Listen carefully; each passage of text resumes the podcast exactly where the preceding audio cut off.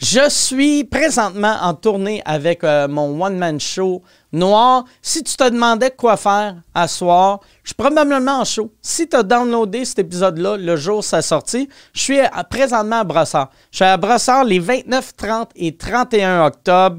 Euh, après ça, au mois de novembre, le 1, je suis à Saint-Bruno, le 2 à l'Assomption, le 7 à Laval, le 8 à Valleyfield, le 9 à Saint-Jérôme, puis après, partout. Je suis partout. Va sur mikeward.ca pour des billets.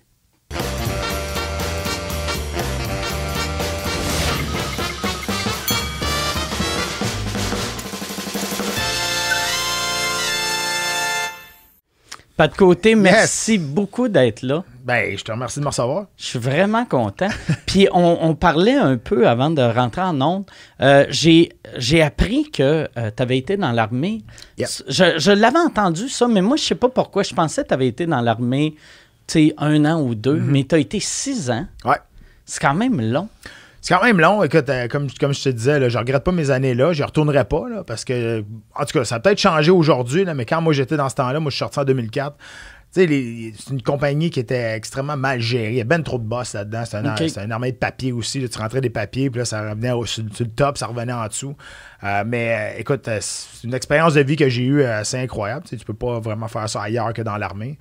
Mais j'ai fait ça jusqu'en 2004. Puis après ça, ben, j'ai brisé mon contrat. J'ai flippé un 25 cents dans les heures pour faire carrière dans, dans les combats, dans le fond. Puis ça, ça a quand même bien, ça a quand Ouais, même bien ouais, vraiment. Puis tu étais basé où? À Valcartier. Moi, j'étais fantassin, donc euh, soldat de première ligne. Dans Ouais, le fond, ouais, euh, dans le 22e. Ouais, exact. Où est-ce que tout le monde va, où est-ce qu'il n'y a pas d'éducation, ben, c'est là que tu rentres. Dans l'armée. Moi, j'avais eu, quand j'avais été en Afghanistan, les gars du 22e m'avaient donné une badge pour mettre sur mon côte. Puis ils m'avaient dit, mets-toi ça sur ton côte, n'importe où t'es sur la terre, si t'es dans la marde, on va, on va te trouver, on va venir t'aider. Puis je l'ai porté euh, longtemps. asti, OK. Puis je me suis souvent mis dans la marde, puis ils sont jamais venus. c'est ça, j'a- j'attendais la fin de l'histoire. Ben, je me dis, hey, sont-ils vraiment venus te chercher? non, ils sont Non, venus écoute, chercher. parce que moi, je sais pas c'est quoi cette badge-là, mais il y en a peut-être une nouvelle, mais écoute, euh, c'est ça. Ben, tu sais, j'étais dans le 22e euh, dans, à Valcartier. J'étais basé au 2e bataillon, puis j'ai servi en Bosnie en 2002. Euh, puis, euh, écoute, ça a été une expérience, euh, une expérience de vie vraiment, vraiment cool, tu sais. c'est- Sauf que, comme je te dis, j'y retournerai pas. T'avais-tu une blonde dans le temps? Ouais.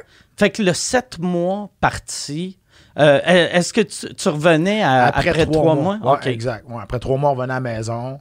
Puis, euh, puis c'est ça. Puis on retournait pour un autre euh, trois, trois, quatre mois. là. Ça, ça doit être dur pour, euh, pour un couple, pareil, tu sais. Ben, c'est pas évident, c'est sûr. Euh, écoute, euh, ça, ça prend. J'imagine ça prend de la confiance. Mais tu sais, moi, j'avais 22 ans dans ce Ben, ça temps-là. prend de la confiance de la part du gars plus que de la fille. Tu sais, elle, elle sait que tu vas pas en Bosnie me fourrer, là, c'est vrai, c'est sûr. Mais écoute, je te dirais, les Bosniaques sont pas si laides que ça jusqu'à temps qu'ils ouvrent leur bouche, là, parce que le, le, l'hygiène buccale n'est pas extraordinaire. Il Ah, reste ouais, deux, trois dents dans la bouche. Là. Mais à part ça, tu sais, ils sont, sont pas si laides que ça.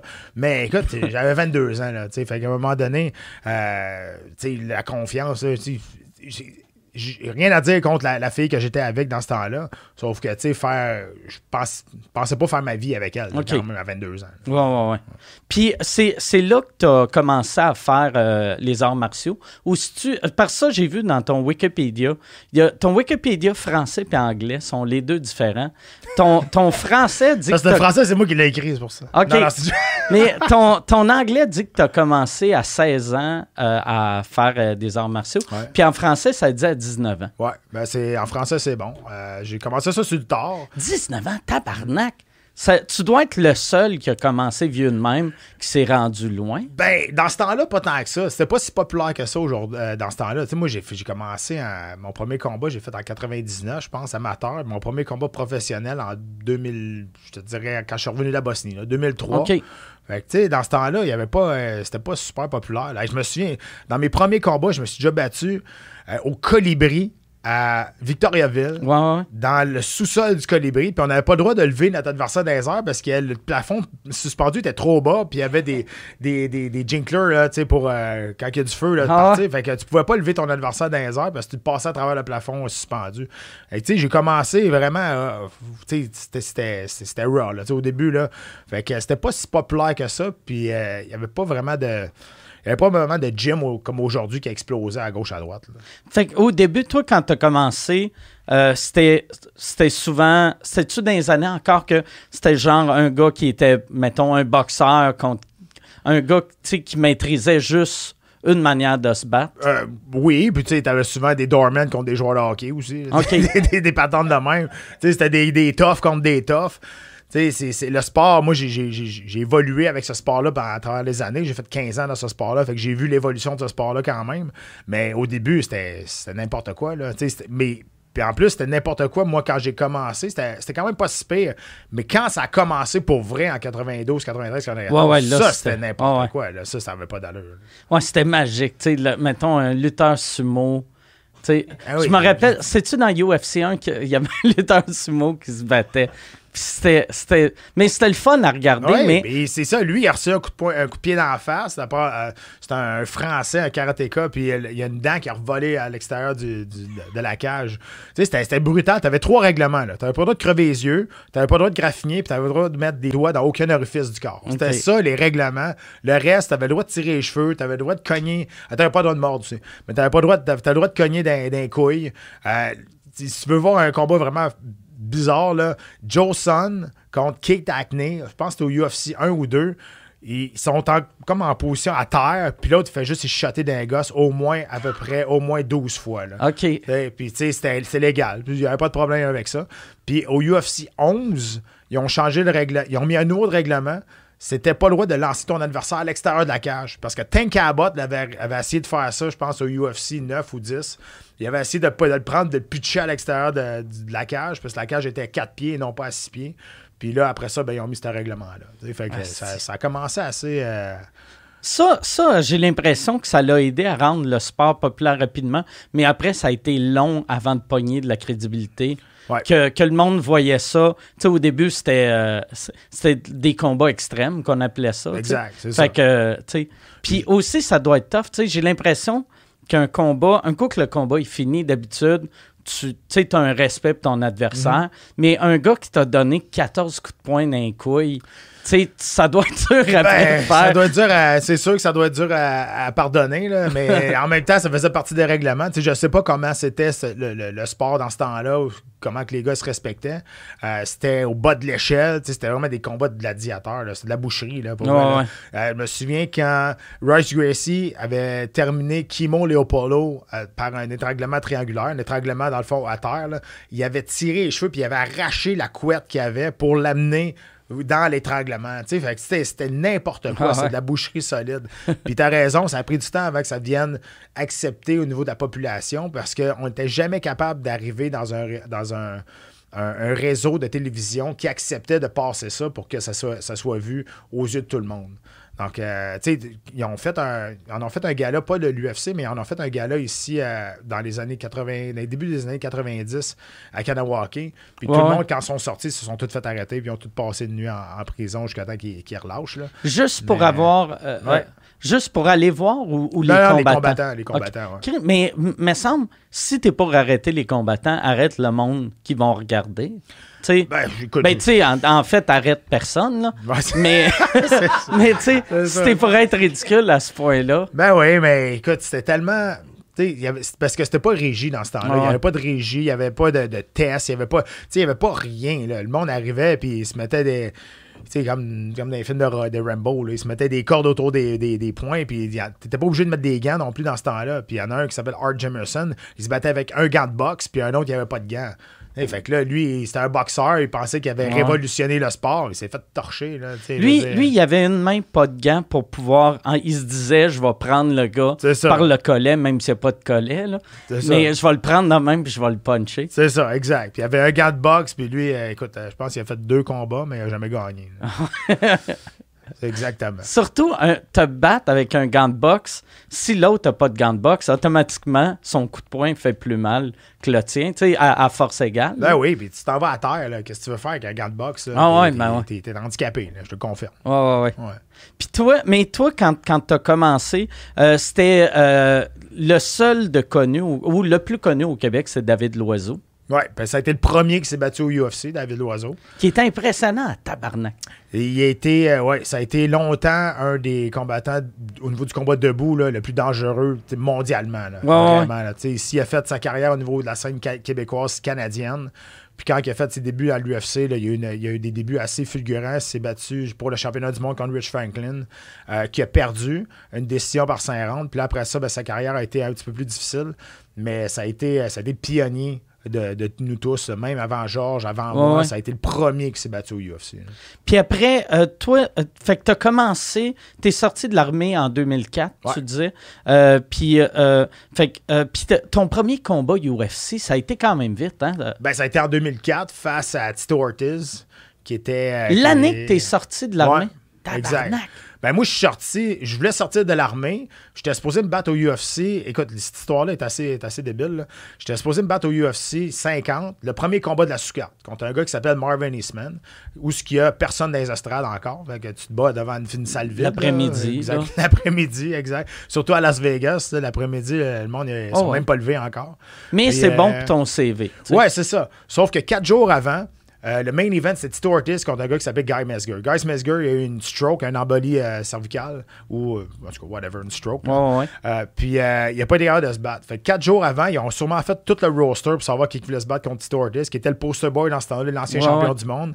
Et finalement, ils sont arrivés au dernier, qui était moi. Ils m'ont appelé. Ils dit Tu veux-tu monter à quatre jours d'avis face à Tito Ortiz, qui, by the way, était mon idole dans ce temps-là, qui était sur mon screensaver d'ordinateur. Puis qu'un an et demi avant, j'avais appelé mon Golden Retriever Tito parce qu'il était blond, puis comme lui. Fait que, tu sais, cette histoire-là est assez, assez fuckée, là, mais oui, puis j'ai accepté.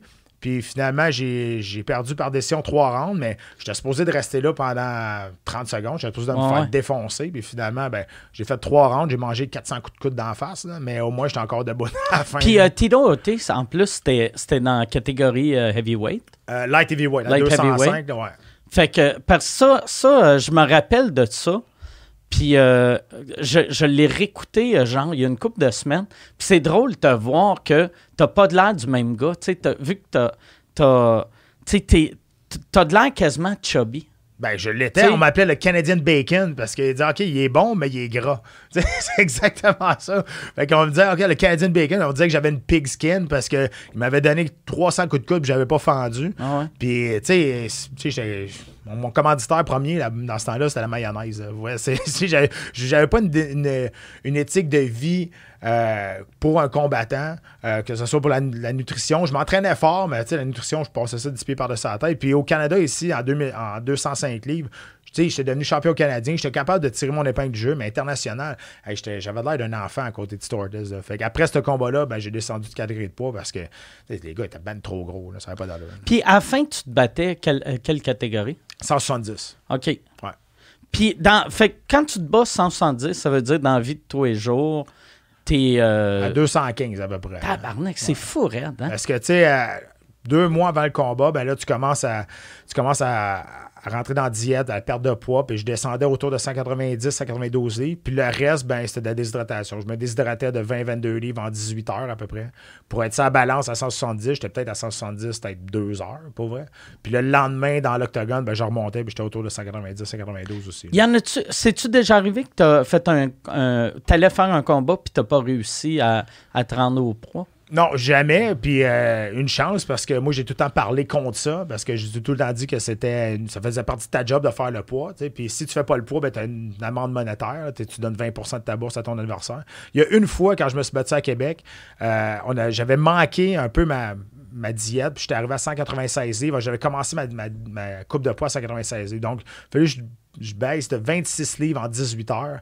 Tabarnak. Puis, à un moment donné, je me souviens, là, on est 45 minutes avant de partir à l'hôtel pour la peser.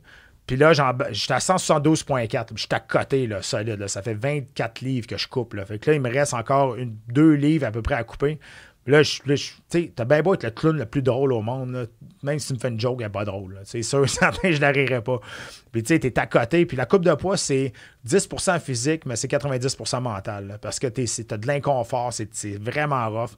Puis tu sais, au niveau physique, santé, là, c'est horrible. Ben, t'es en train de euh, mourir. Ben, oui, c'est super rough pour le cerveau, super rough pour les organes vitaux, mais ça fait partie de la job. Mais en même temps, j'avais un peu, j'avais manqué ma diète. Fait, on avait, on avait fait mal nos calculs, fait que j'étais commencé trop haut. Puis, je vais tout le temps m'en souvenir, j'étais à 172,4. Puis après ça, ben là, j'ai j'ai fait les, les procédures comme qu'on fait d'habitude. Tu sais, tu rentres dans, dans le bain chaud. tu dans le fond, le principe, c'est de faire sortir de l'eau du corps. Ouais, ouais. Puis là, on était avec des cartes de crédit, on, on scrapait à la peau pour aller chercher la goutte pour, pour qu'elle tombe. tu sais, C'est c'est rendu, c'est- c'est- on était rendu là. Puis j'ai fait un autre 20 minutes dans le bain, après ça, en dessous des couvertes, dans un sauna saut. Puis là, je, je transpirais, je transpirais. Puis là, j'ai rembarqué sa balance, puis j'étais encore à 172,4 après 20 minutes. Là, j'étais en train de casser vers raide. Puis finalement, euh, je faisais tout le temps ma coupe de poids avec les mêmes. Puis mon kinésiologue était tout le temps avec moi. Il a voyagé partout dans le monde avec moi parce que c'est- important de faire ça avec les, bonnes personnes qui te connaissent.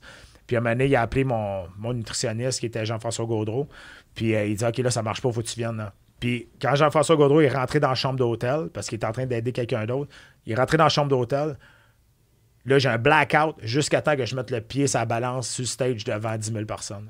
J'ai aucune idée de ce qui s'est passé dans ce temps-là. Fait que j'ai une, il me manque une demi-heure que je sais pas pantoute. Puis finalement, j'ai embarqué sa balance. 170 livres, bah, là, je flex, je m'en vais en face de mon adversaire. Mais qu'est-ce qu'on a fait pour descendre de deux livres? Je descendu en bas, pris l'autobus, on s'est en allé à l'arena et, de- et j'ai monté sur le stage, j'ai mis le pied sur sa balance. Tout ça, là, j'ai aucun souvenir de ça. J'ai blackout ben. Tabarnak, c'est dans. Mais semble. Tu sais, moi, j'ai fait, j'ai fait bien des blackouts euh, en boisson. Ah ouais. Que au moins, tu fais, ben, tu sais, c'est un. c'est- Tu sais, des affaires qui arrivent, mais Ah un blackout dans vie. Non, tu sais, ça, c'est. Moi, moi je, par exemple, j'étais quelqu'un qui coupait beaucoup de poids parce que je savais que j'étais capable de le faire. Tu sais, 20-22 livres, pour moi, c'était quasiment un piece of cake, là. Pour vrai, c'était pas si pire que Fait ça. que toi, mettons, tu vois quelqu'un comme moi, tu sais, de chubby, ou tu sais, moi, moi, au moins, je chiale pas, là, Mhm. tu sais, parce que je trouve qu'on a toute la shape qu'on mérite, là. Mais quand on voit quelqu'un, sais, avec une petite bedaine qui fait, moi, je suis pas capable de perdre de poids à cause de mes glandes, tu dois être Ouais. comme tabarnak, j'ai perdu 26 livres en me frottant. Ben, écoute, puis souvent, tu sais, j'ai des amis qui, qui se battent encore, puis euh, des fois, ils disent, ah, j'ai juste 10 livres à perdre. Ben, pas juste 10, mais j'ai 10 livres à perdre, faut que je me, je me déshydrate, puis là, ils me regardent, puis ils disent, ouais, c'est vrai. Moi, je pense à toi parce que t'as déjà fait 26 livres, puis fait que ça les, ça les motive un petit peu, mais, euh, tu sais, c'est pas une question de langue, je te, con- je te confirme. ouais. Puis, y a-tu, euh, toi, toi, euh, fait que t'as commencé en 2004 euh, UFC, puis t'as pris ta retraite en quelle année? 2017. 2017, c'est quand même une très longue carrière. C'est une très longue carrière. Euh, je suis le Canadien qui a le plus de combats dans l'action de l'UFC. J'en ai un de plus que Georges. Si on compte les combats que j'ai faits euh, quand j'ai fait la télé-réalité d'Ultimate Fighter, euh, écoute, j'ai été le premier Québécois qui s'est battu pour un main event dans un, dans- au UFC, au UFC 50 face à, à Tito Ortiz. Euh, j'ai- j'ai- j'ai j'ai quand même beaucoup de choses euh, que j'ai accomplies dans ce sport-là. Je me pour le championnat du monde à l'UFC 5 à l'UFC 90 contre Anderson Silva, euh, qui euh, malheureusement j'ai eu une très grosse blessure pendant ce combat-là. Ouais, ouais. Mais, tu sais, it is what it is. Personne ne va pouvoir m'enlever Si, ça. si, euh, euh, tu t'étais pas blessé pendant le combat, tu penses-tu que tu allais gagner ou. euh, Ben, écoute, je me faisais pas dominer. Mais dans ce temps-là, Anderson Silva était intouchable. C'était le combattant qui était comme invincible. Euh, puis, c'était compliqué. Puis, à toutes les fois, le monde me demande c'était comment de se battre contre Anderson Silva? Ben, je dis juste que c'était compliqué. Je m'en allais en avant, il était en arrière. Je m'en allais sur le côté, il était de l'autre bord. C'était difficile pour ça. Mais comme tel, est-ce qu'il m'a fait mal dans le combat? Pas vraiment. Puis nous autres, on voulait pousser l'action encore plus loin parce qu'on savait que c'était jamais rendu au troisième round au UFC. Puis rendu au troisième round, j'ai regardé la caméra puis j'ai fait un 3 de même en voulant dire OK, on est rendu là. Mais je savais que mon genou était complètement démoli. Fait que tu sais, c'était un, c'était, un accomplissement accompli, mais je savais que je savais pas si mon genou allait tenir. Puis finalement, au troisième round, un genou a lâché. Mais tu sais, moi, j'étais un puncher. Tu sais, moi, j'étais un gars qui avait une bonne, une bonne force de frappe. Jusqu'à la dernière seconde du cinquième round, j'aurais pu gagner le peux, combat ouais, si j'ai ouais. le clip comme il faut. Puis ça, euh, quand, quand, mettons, tu te bats contre quelqu'un de même ou contre n'importe qui, euh, j'imagine que le mental de, de tout le temps dire euh, je peux gagner, c'est une des choses les plus importantes. C'est possible de gagner quand tu penses, écrire, je suis en train de perdre, euh, je Ben, pense que je gagnerai pas? Non, puis, tu sais, rendu là, tout le monde est bon. Tout le monde est bon. Tout Ouais, se ouais. passe, se passe dans la tête. Comment tu es capable de gérer la pression. Comment t'es... Puis nous autres, on a approché ce combat-là parce qu'on a vu tous les gars qui se battaient contre Anderson Silva, ils avaient perdu d'avance. Ils arrivaient, puis ils le regardaient pas dans les yeux. Ils arrivaient, puis ils étaient intimidés par le gars. Moi, je me suis dit, au pire, si je me fais knocker, je m'en souviendrai pas. sais. Fait que, whatever, on va y aller all-in, puis it is what it is. Puis finalement, ben, ça a donné un combat, un super bon combat jusqu'au troisième round. Le combat était quand même assez égal. Puis aussitôt que ça a commencé, il a vu que je le respectais pas, entre guillemets, en voulant dire je mettais beaucoup de pression, puis que j'avais pas peur de sa force de frappe. Tu sais, ça l'a comme freiné un peu dans ses attaques. Je dis pas que j'étais en train de gagner le combat, mais j'étais certainement pas en train de le perdre non plus. Puis ça te fait chier qu'ils t'ont pas redonné un autre combat euh, de championnat après? Ben, ben non, parce que j'ai perdu deux, mes deux prochains combats après. C'est sûr que quand ils m'ont sacré dehors après, après les deux défaites après, euh, je me suis rendu compte que avant d'être mes, amis, c'était mes boss. parce que j'ai tout le temps eu de bonnes relations avec eux autres, mais c'est une business, il faut qu'ils roulent. Puis euh, ils m'ont sacré dehors. Puis après ça, ben, j'étais allé me battre dans des organisations plus locales. J'étais allé me battre au Brésil aussi dans une en Amazon, dans une place complètement perdue. Le calibre au Brésil, il est-tu bon, vu qu'il y a tellement de... Oui, il est bon. Il est bon. C'est juste que ça dépend où tu vas. moi, je suis allé à Manaus, la troisième ville la plus dangereuse au monde. Tu arrives là, puis tu sais pas trop où te placer. Sauf que euh, moi, mon, mon, head coach, c'est un Brésilien. il parle portugais, avec des choses comme ça. Puis il connaissait beaucoup de monde déjà là-bas. Fait ça l'a aidé. Mais, tu sais, je peux te dire, la cage, d'habitude, il y a un petit espèce de rubber par-dessus le métal. Là, il n'avait pas. C'était vraiment, vraiment, c'était vraiment plus, euh, plus de base, je dirais. Là. Mais euh, écoute, ça a été encore une fois, ça a été une expérience. c'était cette victoire-là que je suis allé chercher là-bas contre, contre le Brésilien. Euh, ben, ça m'a fait revenir au UFC en 2012. Puis après ça, ben, j'ai fini ma carrière. Là. OK. Puis ça, toi, comme là, après ça, tu as, été commentateur pour RDS, puis après mm-hmm. TVA Sport. Ça, c'était-tu ton. T'es-tu le genre de gars qui a un plan de carrière? Pendant que tu étais dans l'UFC, tu, tu pensais-tu déjà à qu'est-ce que tu allais faire après? Ben, je pensais pas avant. Tu sais, à 27, 26, 27 ans, quand j'ai pogné le pic de ma carrière, j'étais super populaire. Là, c'était le bordel. C'était le party, l'alcool, la drogue, les femmes, tout la Pour voir à Las Vegas, ça avait aucun bon sens, les parties qu'on faisait. C'était quelle drogue? Euh? Ah, on a fait euh, pas mal, je te dirais, là, beaucoup de cocaïne, je te dirais.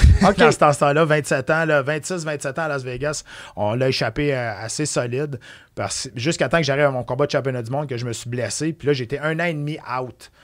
Puis là, à cause que j'avais été à cause j'avais été quand même assez intelligent avec mon argent, j'avais mis de côté, j'avais pas changé mon style de vie quand même. Euh, j'ai arrêté de faire de la drogue, mais je veux dire, à part ça, à part ça, j'ai pas arrêté mon style de vie, mais quand j'ai recommencé, commencé le temps, j'ai recommencé à travailler. Fait que c'est là que je me suis rendu compte que ça peut se finir du jour au lendemain. Puis depuis cette journée-là, euh, écoute, euh, j'ai commencé à penser vraiment à, préparer mon après-carrière parce que c'est pas comme les joueurs de hockey. Hein. On, on fait pas. J'ai quand même fait une belle carrière, j'ai fait quand même de la belle argent, mais on ne devient pas millionnaire en se battant au UFC à moins d'être vraiment de temps. Puis tu n'as pas de sécurité d'emploi, tu n'as pas une association des joueurs qui vont, euh, qui, vont te protéger non plus.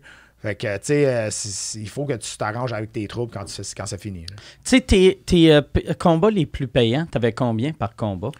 Euh, je te dirais, parce que tu as tout le temps euh, une bourse de base, puis après ça, tu as un boni qui est, qui est d'habitude le double quand tu gagnes. OK. Euh, puis, après, tu as des Fight of the Night. Des Fight of the Night, c'est ça. Fait que le combat le, plus payant que j'ai fait, je te dirais, c'est le combat que j'ai fait à Saskatoon. UFC qui était là-bas. Puis j'avais gagné le Fight of the Night aussi, donc 50 000 de bonus en plus. Plus j'avais fait 70 plus 70. Donc j'avais fait à peu près 190 000 euh, dans US dans ce combat-là. Ça, c'est le combat que j'ai fait. Saskatoon euh, en plus. Ouais, ça n'a pas rapport avec la place. Non, non, non, je sais, mais, tu t'attends pas à, gagner 200 000 en te battant Saskatoon. non, pas vraiment, non. Puis ça, dans, dans, tes moments, quand, quand, tu vas être vieux sur ton lit de mort, c'est quel ton combat euh, que, que tu vas te rappeler le plus, que tu es le plus fier? Tu sais mon entrée au UFC, ça a été quelque chose que je pense que personne va être capable de, d'égaler ça. La manière que j'ai rentré, je me suis battu contre mon idole, je, me suis battu contre. Euh, j'ai appelé mon chien, c'était le même nom que ah, mon idole. C'est, vraiment fucké. C'était-tu dans les années que Tito Ortiz c'était avec euh, Jenna Jameson? Euh, c'est juste, juste, juste avant. OK. Ouais, juste avant. Ouais, ben avant avant qu'il fasse deux kids puis qu'il avait complètement sur le top. ouais. Mais ouais, c'est ça. C'était juste avant ça.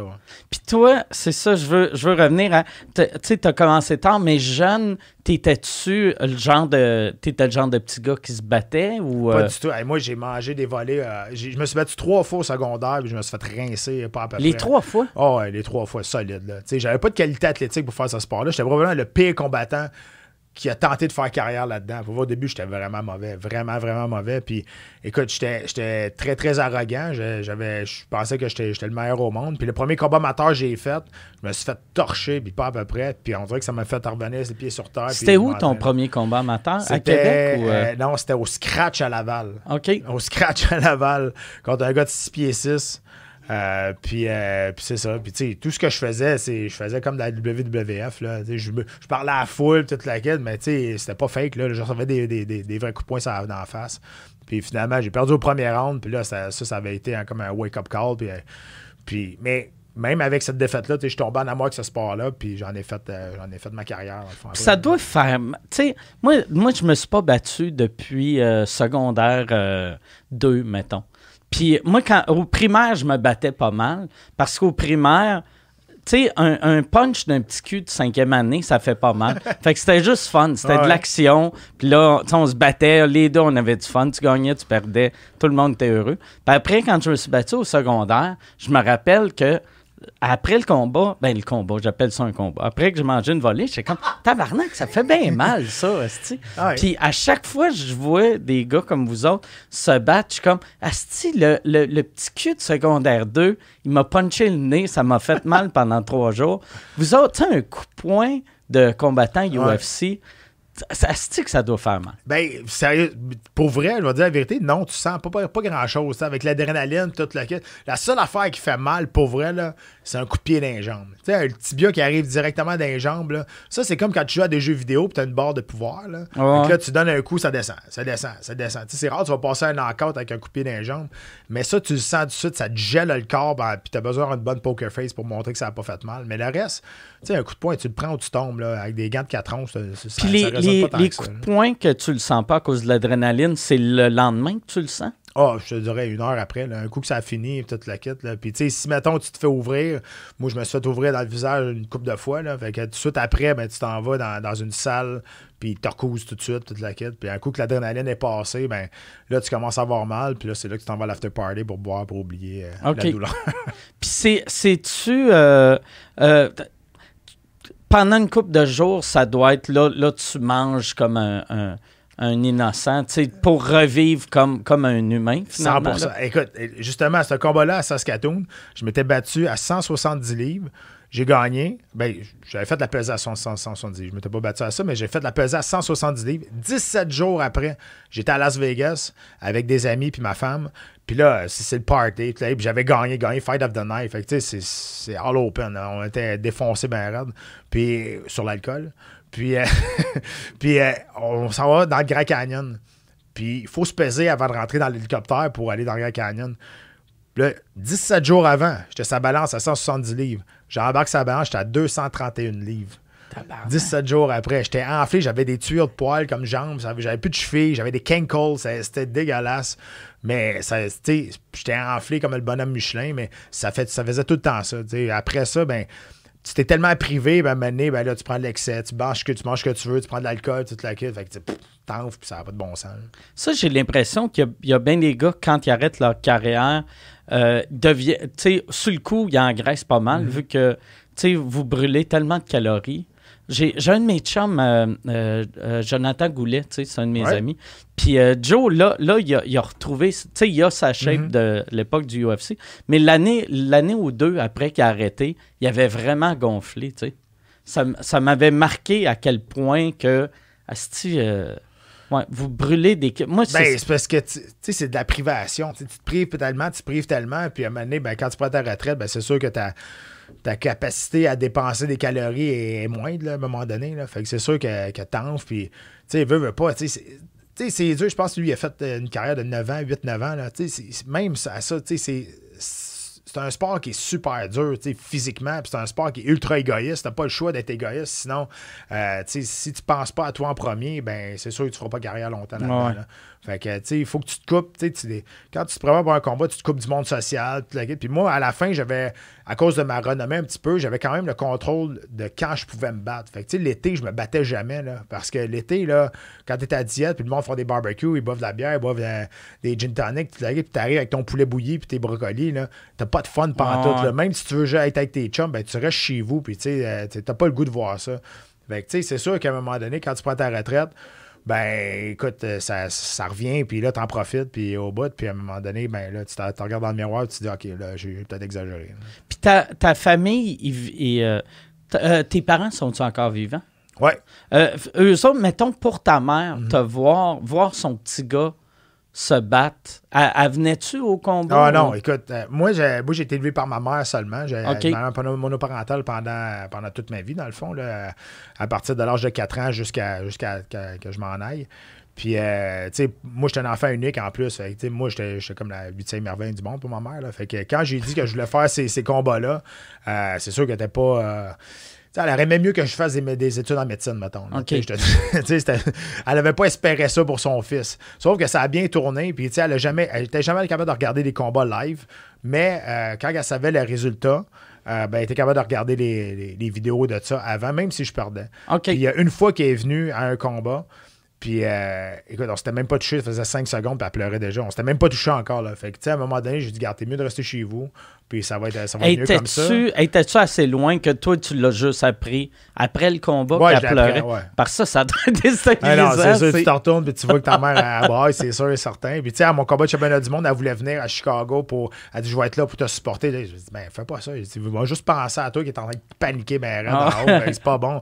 Mais à un moment donné, euh, après ça, autour de 2010, d'après- autour de 2012-2013, là, elle était capable de regarder. Puis là, elle allait dans des cages au sport, des choses comme ça, pour regarder. Puis là, elle se pognait avec le monde. Tu sais, qui disait des affaires en mal contre- de moi, mettons, qu'il est pourri, lui. Ouais, mais vu que tout le monde avec le monde. Je dis, ouais, non, qu'est-ce que tu fais là? C'est ça c'est drôle, ça. Asti que ça, ça, un gars doit pas gagner de quoi en esti. Parce que, tu sais, dans- c'est ça qui est magique des fans du UFC. Dans leur tête, tout le monde sait comment se battre, puis tout le monde fait Asti, moi, Chris, pourquoi qu'il a fait ça? Tu sais, je pense dans tous les sports confondus, les gérants d'estrade, c'est ceux des sports de combat qui sont les pires. Les pires, parce que tu t'es tout le temps battu. tu t'es- tout le temps battu avec ton frère ou, ou tes chums ou de quoi de même. Fait que tu penses tout le temps. Puis il y en a souvent encore là, qui. Moi, j'en reçois des messages, là, puis ils me disent Ah, écoute, moi, je, je me suis battu dans la rue, j'ai jamais perdu dans la rue. Ça serait, je pense que je serais bon pour faire ça. J'en reçois encore des messages de même aussi. Mais il y a une que, différence de ben battre oui. dans la rue. Là. Tu sais, je dire, c'est Comme la- dirais, j'ai pris mon char pour venir ici, je devrais être. euh, je vais faire la Formule 1. Fair, Exact, c'est la même chose, mais tu sais, les gérants, les gérants d'estrade, puis au début, je lisais les, les réseaux sociaux, puis je lisais, je lisais les, les forums de discussion au début, début. Aujourd'hui, ça me passe pieds par-dessus la tête, mais avant, tu en une semaine, je passais d'un C-level fighter, là, je gagnais, puis le même gars, il disait Ah non, lui, il devrait se battre au championnat du monde après. Que tu vois que c'est aucune, aucune cohérence, là, Ouais. des couch potatoes qui, de- qui écrivent, puis des affaires derrière de- le, le couch. Fait que, tu sais, euh, c'est- bien bizarre. Puis c'est drôle parce que j'ai une anecdote là-dessus assez, assez bizarre. J'étais à Québec. Moi, je restais à Québec à- quand j'ai commencé ma carrière. Puis à un moment donné, j'ai pogné de la popularité. Puis j'étais au UFC. Puis le monde commençait à me reconnaître. Puis je, sors à un moment donné, euh, au Palladium à Québec. Puis il y a un gars qui est à côté de moi au bar, puis là il jase, il non, moi jase. Puis là finalement, on commence à jaser parce qu'on prend des shooters, whatever. Puis là lui, il me dit qu'il fait du, du- du combat ultime dans ce temps-là parce qu'il n'y avait pas le terme vraiment arts martiaux mix. Fait que là, il me dit qu'il fait du combat ultime, puis il fait du combat ultime avec Patrick Côté. Là, il me parle, moi. Là. Ah ouais? Je te jure, là, il me parle, là, je suis même. Là, je, je, peux- je vis pas ça, là, je peux pas croire ça. Fait que là, il parle, il dit, ouais, Patrick Côté, il va me prendre sur son aile, puis euh, il m'a dit que là, j'avais de l'ex- l'expéri- j'avais de, la- de l'avenir là-dedans. Là, là, mon chum à côté, il me cogne des, des, des, des, euh, côtes. Il dit, man, dis il dit, non, non, attends, attends. Fait que là, moi, je continue. Il dit, ah, il paraît que c'est un jackass pour ouvrir le pas de côté. Il est vraiment pas gentil. Fait que là, il dit, non, non, il est super gentil, il va me prendre sur son aile. On est en train de monter quelque chose, un bon programme ensemble. Ça a duré une demi-heure. Une demi-heure, puis là, je suis, c'est fascinant. ouais, Je capotais. Puis finalement, à la fin, je sors la main, je dis, regarde-moi comme il faut, là. Regarde, regarde à qui tu parles comme il faut. Puis là, maintenant, il a comme réalisé. Je dis, pas de trouble, si tu veux t'entraîner, tu viendras chez nous, là, mais qu'est-ce que fais attention. fait qu'il parlait de moi à moi pendant Ah, c'est- une demi-heure de temps. C'était comme irréel. Sérieux, c'était vraiment bizarre. Asti que c'est weird. ça? Chris, le monde me fascine. Ah ouais, moi, ben, moi aussi. Depuis ce temps-là, je te le dis, là, c'est fascinant. Puis le gars, euh, il est- il est-tu allé te voir? Non, j'imagine Ben non, que non, jamais. asti. Aucune des équipes. Il y avait, tu sais, euh, euh, des, il y a eu une mode, tu sais, des, des gars de ba- euh, batteurs de rue, tu sais, avec euh, genre Kimbo Slice. Ouais. Jusqu'à Kimbo Slice, je pense qu'il y avait gros du monde qui se disait Ah non, euh, tu sais, lui, il, est, il est plus tough que les gars du UFC. Jusqu'à temps que Kimbo Slice aille au UFC, puis là, il a vu, et Chris, ok, c'est un autre, c'est vraiment un autre game. Ouais, mais Kimbo, pour vrai, moi, je l'ai rencontré, euh, j'ai rencontré souvent, là. super cool, le gars. Pour vrai, super respectueux, super cool, vraiment gentil. Mais, tu sais, c'est sûr que ses combats, euh, tu sais, dans la rue, là, il y avait quand même, tu sais, sérieusement, il y avait quand même des bonnes qualités athlétiques au niveau de la Ouais. boxe. Tu sais, il était, c'est pas Mais un mauvais boxeur. Ça il avait l'air d'un- d'un bon fighter, ouais, vrai. mais là, debout, oui, puis il avait quand même une bonne, un bon punch, puis c'est pas rien contre des, des, des- des n'importe qui là, dans, dans la rue. Puis, sais, il s'est fait connaître là-dedans, puis c'est pour ça qu'il est devenu, euh, tu sais, qu'il s'est battu au UFC aussi, c'est pour ça. Mais lui Puis, euh, aussi, quand il est arrivé au UFC, il avait déjà genre 42 ans, ou peut-être pas Ouais. tant que ça, mais tu sais, il était vraiment passé son. Ben oui, puis tu sais, ben, même à ça, il est arrivé dans le temps du UFC où ce que tu pouvais plus être un combattant unidimensionnel. Ouais. Tu pouvais plus juste être bon debout ou juste être bon à terre. Il faut que tu sois le plus complet possible. Fait que, tu sais, mais t'en as un autre aujourd'hui qui s'appelle euh, Jorge Masvidal qui a fait. Il a fait beaucoup de combats de rue, puis c'est de même qu'il s'est fait connaître. Mais lui, il a joint une équipe assez solide en Floride qui s'appelle American Top Team. Puis là, il est devenu un des meilleurs au monde aujourd'hui. mais c'est deux cas vraiment isolés, là, vraiment. là. Tu sais, Kimbo, il n'a pas une carrière extraordinaire au UFC. Ouais. là. Euh, mais, euh, son fils, il se bat au- à cette heure. C'est Kimbo Slice Junior. là. Il se bat dans l'organisation du Bellator, puis il n'est pas, il est pas mauvais. bah, ouais. Y a-tu à peu près la shape à son père? Non, il est pas mal plus petit. OK. Oh, ouais, c'est un lightweight. Là. Il est tout petit. Ah, ouais? ouais. Chris, c'est drôle, ça. Ouais, il a fait moins de stéroïdes, d'après moi. OK. Puis, il y avait, toi, euh, tu sais, tu étais reconnu pour euh, ta force de frappe. Ça, euh, vu, vu que tu as commencé à te battre vieux, tu, tu savais-tu que, que- Comment tu fais euh, puncher fort de même? Question stupide, là, je m'excuse. La dernière mais- fois que je me suis battu, j'avais 11 ans. Fait que c'est des questions de même que je sors. Comment qu'on fait frapper Ben- fort? Écoute, euh, c'est ben, écoute, c'est c'est le fun que tu demandes ça parce que, tu sais, moi, je vais me battre contre Hugo Girard bientôt pour euh, une levée de fonds pour euh, le défi. Ah, Puis, ah, euh, vous à allez boxe, à boxe, boxe. OK. Tu sais, Hugo, il pèse 340 livres. là, Ouais. Fait que là, le monde il dit Hey, là, si tu manges une shot de lui, qu'est-ce que tu vas faire? Puis, euh, OK, bon, la vitesse, c'est peut-être pas sa meilleure amie, là, mais tu sais, c'est sûr que s'il met un 340 livres en arrière de son point, ça se peut que je le sente. Mais c'est pas une question de, de poids, tu sais, c'est pas une question de gros bras frapper fort, c'est une question de transfert de poids. Il y a beaucoup de techniques là-dedans quand même. Puis, tu sais, euh, frapper fort, ça veut pas dire que t'as, t'as- t'es- t'as des biceps de 32 pouces, là. Ça veut dire que tu es capable de transférer ton poids puis de faire la bonne, la bonne transition, tu sais, puis des, des bonnes choses comme ça. Fait il y a beaucoup, beaucoup de techniques là-dedans. Puis, de- y a-tu une grosse différence, mettons, quand tu as commencé à te battre à, tu euh, à 200 livres puis que tu as fini à, à 170, que t'es, t'es- vu que tu étais moins pesant, ton- t'es- ta force de frappe a-tu changé ou a pas vraiment non, changé? non, parce que la technique, je l'avais. C'est sûr, j'étais beaucoup plus rapide. Ça, c'est sûr et certain. Mais la force de frappe, là-dessus, j'ai eu. euh, j'ai eu. euh, j'ai- ben, j'ai knocké deux gars à, à 205 livres à l'UFC. J'ai juste fait un combat. J'ai knocké deux gars à 185 livres. Puis quand j'ai descendu dans- à 170 livres, j'en ai knocké deux aussi. OK. Fait que, tu sais, c'est. euh, ça, ça, ça change rien si tu as la bonne technique. C'est juste que j'étais plus à l'aise. Puis pourquoi j'ai descendu à 170 livres? C'est parce que mon dernier combat à 185 livres, les deux à peser, on était à 185 livres, même si je savais qu'il était un petit peu plus gros physiquement que moi. Mais le lendemain, je pensais que j'étais son frère. Pour vrai, là, je dis, Ouais, ça se peut pas que ça soit lui. Il avait doublé. Là. Fait que. euh, puis ça se passait à Montréal ici. Euh, contre un Italien qui s'appelait Alessio Sakara. Il était immense là, la journée du combat. Fait que je me suis dit, OK, ben là, ça va être moi qui va faire ça. Puis après, ben, tu sais, j'étais à 170 livres, mais le lendemain, j'étais à 190 livres. Fait que j'étais beaucoup plus gros que les autres, que mes adversaires dans ce temps-là. tu. Euh, euh, Pat, y a-tu quelqu'un contre qui tu te battrais pas? Que t'aurais pas? Entre À- nous deux? Ah, mettons, ouais. À, à part Mike puis moi, là. Y a-tu quelqu'un? ah, ouais, quelqu'un qui, qui te fait peur? Euh, qui me fait peur, non, mais il y, a des- il y a du monde que je me battrais pas contre juste par, tu sais, des fois un lucky shot ou de quoi de main. Tu sais, de- à la fin de ma carrière, on, me proposait des, des combattants qui étaient, qui étaient pas connus. Puis, je me, puis je me disais, tu sais, moi, ça fait 14 ans que je me bats, ça fait 12 ans que je suis dans l'UFC. Euh, puis je refusais ces combats-là. Puis euh, des fois, on, parlait avec mon gérant, on disait, ouais, mais tu sais, c'est peut-être un, un easy paycheck ou de quoi de même. Moi, mais il n'y a pas d'easy paycheck au UFC. Tout le monde est bon, là. Fait que, tu sais, je me bats contre un nobody que personne connaît. Puis lui, il veut faire son nom sur mon nom, puis là, il me clip, puis ça arrive, là. Mais tu sais, ça, c'est pas bon. Ah ouais. C'était plus une question de, de gérance de business, de, de combat, plus que, que d'avoir peur. Mais, tu sais, quand on regarde ma carrière, là, j'ai tout, tout le temps eu des, des- des gros challenges, j'ai jamais vraiment refusé personne. Puis, mettons, dans la vie, euh, c'est quand la dernière fois. Là, en star, tu pourrais pas te battre. Mettons, dans la rue, quelqu'un t'écœure, t'écœure, t'écœure, tu le frappes une fois, toi, tu vas en prison. euh. 100%. Puis, C'est- tu sais, ça arrivera pas. Tu sais, parce que tu peux, tu peux dire ce que tu veux sur moi? Tu peux me dire que je suis un cave, que je pour vrai, ça, ça m'atteint pas. Tu sais, il n'y a rien qui m'atteint. Ça me dérange Y en a-tu des colons qui s'essaient, tu sais, que. Plus maintenant. OK. C'est déjà arrivé. Euh, tu sais, je te dirais plus en 2006, 2007, 2008, là, euh, ça arrivait. Ça arrivait. Ça arrivait quand même assez souvent. Euh, mais à cette heure, le monde a compris qu'avec mes oreilles, ben, tu sais, tu peux pas, tu, tu- faut pas tu Parce que si le monde, ils comprennent à cette heure, quand tes oreilles en chou-fleur, ça veut dire que tu as fait quelque chose dans les arts martiaux. Puis t'as- Ouais. si t'en as assez fait pour avoir les oreilles en chou-fleur de main, c'est parce que tu dois être capable de, te- de te débrouiller à quelque part. Mais non, je pense que tu attires ça aussi. Si tu rentres dans une place puis euh, tu fais ton tough ou de quoi de même, tu vas en avoir du monde qui va venir te- vouloir t'essayer. Mais écoute, euh, moi, je suis un, happy- j'suis un happy drinker. là, fait que euh, je pas- je cherche pas le trop en tout. OK. Puis euh, en auto, t'es-tu quelqu'un d'agressif ou. euh, Non, ben, plus maintenant. Tu sais, moi, j'ai appris à contrôler ce que je suis capable de contrôler. Fait que, tu sais, le trafic, il y en a. Je peux rien faire. Je vais pas briser ma, ma journée à cause du trafic. Tu sais, je vais, je vais mettre, je vais mettre de la musique ou de quoi de sais, Je peux pas passer par-dessus les chars. Là. Fait que, tu sais, euh, it is what it is. Puis, tu sais, des cabochons, j'en sais qu'il y en a. Puis, la- l'affaire, c'est que moi, j'ai un bateau. Puis, je suis- je suis un, je suis un passionné de bateau. Puis, si tu penses qu'il y a des cabochons sur la route, ben sur l'eau, c'est encore dix fois pire. Ah ouais? Fait que sur la route, pour moi, là, le monde n'est pas si cabochon que ça, je te le dis. Là, en bateau, euh, pourquoi c'est pire vu que le monde sont.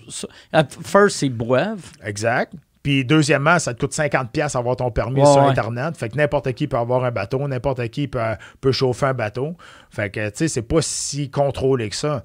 Euh, tu sais, généralement, c'est pas si pire, mais, tu sais, c'est- comme je te dis, n'importe qui peut prendre ça. Puis, il y a de la police sur l'eau, là, mais il faut vraiment que, que tu fasses être cave pour qu'ils viennent te, te checker quand même. là. C'est un peu. Ah ouais. Mais, tu sais, c'est sûr que. J'ai euh, jamais été dans un bateau avec quelqu'un qui buvait pas en chauffant. ben, Tu sais, puis. euh, ça fait, par- ça fait partie- ça fait du bateau. Ça fait partie de ça. Ça fait-tu partie du test? Quand Ben tu payes 50 pièces? non, non, ça fait pas partie du test, mais écoute, ça, ça vient avec. Puis je pense que tout le monde est, est comme ça, sauf que, tu sais, c'est- tu sais, c'est- c'est tricky, sur l'eau parce que c'est pas. euh, c'est- quelque chose d'unique. Puis, tu t'as pas besoin d'un permis pour avoir une chaloupe ou un permis spécial pour avoir une chaloupe ou un 35 pieds. C'est la même chose. Ah ouais. Fait que, ça, ça change rien. Fait que, Toi, c'est quoi que t'as? Moi, j'ai un 32 pieds. Moi, j'ai un cruiser. Moi, j'ai eu des bateaux de wakeboard pendant des années, pendant 12 ans quasiment. Puis euh, moi, je suis sur une rivière, je suis à la rivière du Richelieu. Puis, tu sais, quand tu roules avec des chums, puis euh, toute l'équipe, c'est un party, c'est un party boat. Puis, tu sais, euh, quand t'es célibataire, t'invites euh, des, des filles, toute l'équipe. Tu sais, c'est le party. Fait que tu roules, tu fais du surf, c'est correct. Sauf là, quand tu commences à avoir une famille, quand tu commences à, à vouloir jeter l'angle, juste chiller, de quoi de même, un bateau wakeboard, c'est pas fait pour ça. Fait que, ouais. Là, cette année, genre, on- je me suis acheté un cruiser, puis, il y a deux chambres là-dedans, t'as une salle de bain, puis euh, toute la kit. Fait que, tu sais, là, moi, j'ai une petite fille, puis là, on amène, euh, toutes mes chums ont des enfants aujourd'hui. Elle, la que- tripe-tu sur le bateau? Ben oui, elle a capote bien là. Fait que, tu sais, c'est plus, c'est un autre buzz, mais ça m'a pris un deux mois comme il faut pour faire la cassure, dire, ah, attends, sérieusement, là, je suis rendu là, là, avec mon cruiser, avec mon- un vieux pepper, mais en même temps, là, je le vois différemment. C'est vraiment un autre trip complètement, puis euh, on a bien du fun. C'est où que. euh, Richelieu, tu vas de où à où? Tu vas-tu jusqu'au lac Champlain? Tu peux aller jusqu'au lac Champlain, puis de l'autre bord, ben, tu peux aller jusqu'au fleuve Saint-Laurent. OK. Euh, dépendamment par où que tu vas, tu passes des écluses, puis euh, tu te rends partout où ce que tu veux. C'est bien que- moi, c'est ça. J'ai tout le temps aimé faire du bateau, mais j'ai l'impression que je suis pas assez à mon affaire de. Ça a de l'air compliqué, esti. Ben, pas tant que ça, tu sais. euh, c'est sûr que, tu sais, faut que tu saches où tu t'en ailles. Euh, quand dans des gros bateaux comme ça, comme le mien, tu as tout le temps un gros GPS qui va te dire où ce que les- les- la profondeur de, de l'eau, des choses comme ça. Euh, mais si tu regardes pas ça, tu peux, tu peux te planter. Mais là. je parle, tu sais, comme mettons pour. euh, toi, toi tu, le- tu le rentres à l'eau, mettons, début de euh, Ouais. euh, printemps, puis tu le sors l'automne.